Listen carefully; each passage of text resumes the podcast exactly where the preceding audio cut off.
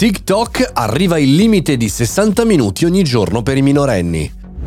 Buongiorno e bentornati al Caffettino Podcast, sono Mario Moroni e qui oggi davanti alla macchinetta del caffè virtuale. Come ogni giorno facciamo, chiacchieriamo, ci confrontiamo, critichiamo le notizie del mondo tech e digital e spesso cerchiamo di trarne fuori qualche informazione, qualche ragionamento utile per noi professionisti, imprenditori e perché no studenti. Oggi parliamo di social, in particolare di TikTok e di un limite che spesso ritorna nei regolamenti. Quanto limite diamo di utilizzo utilizzo ai minorenni. La nuova regola prevederà che gli utenti di età inferiore ai 18 anni non possano utilizzare le applicazioni per più di 60 minuti al giorno, un'ora. L'obiettivo di questa decisione è chiaramente quello di tutelare la salute mentale dei giovani esposti a contenuti inappropriati e potenzialmente pericolosi. Ci aggiungerei chiaramente che non soltanto, ma l'utilizzo spesso di questi social ci porta un po' ad annebbiarci la mente. Questa limitazione però non è una novità assoluta assoluta eh, perché tante altre applicazioni come Instagram, YouTube hanno introdotto limiti di tempo per i propri utenti.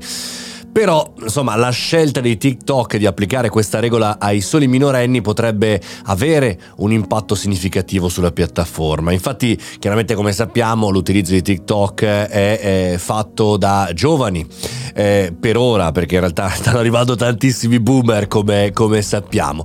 Però, diciamo così, può essere un buon passaggio. Ho qualche perplessità perché di norma le limitazioni d'accesso in maniera, come dire, così accademica, così burocratica di norma non funzionano o arrivano, diciamo così, a un punto cieco. Andiamo a vedere insieme perché. Non sono molto convinto perché questo potrebbe essere più un atto di facciata piuttosto che atto reale per tutelare i più giovani.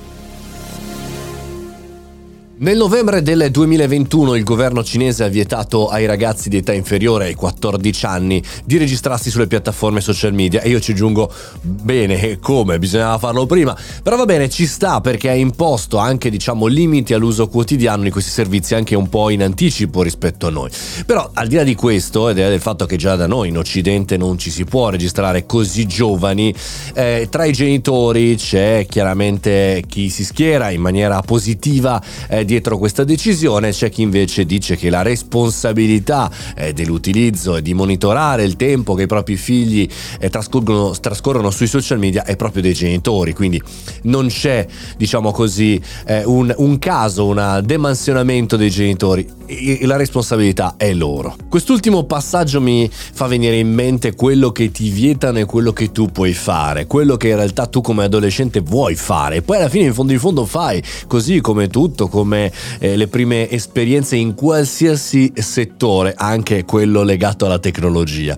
E per questo motivo che poi alla fine tanti ragazzi si registrano su queste applicazioni non con la propria data di nascita, ma con la data di nascita coerente con l'iscrizione. Ed è per questo che, secondo me, fino a che non ci sarà l'obbligo di registrarsi con la propria carta d'identità elettronica o qualcosa di simile, eh, non, non riusciremo mai a risolvere questo problema, perché ci saranno dei, dei fake account, ci saranno delle altre risorse. C'è un ulteriore problema sul fatto che TikTok è cinese, ricordiamocelo, e non eh, occidentale, non americano, non europeo e quindi anche questa tipologia di imposizioni passano sempre dalla privacy, dalle preoccupazioni di poter continuare a saltare questi punti.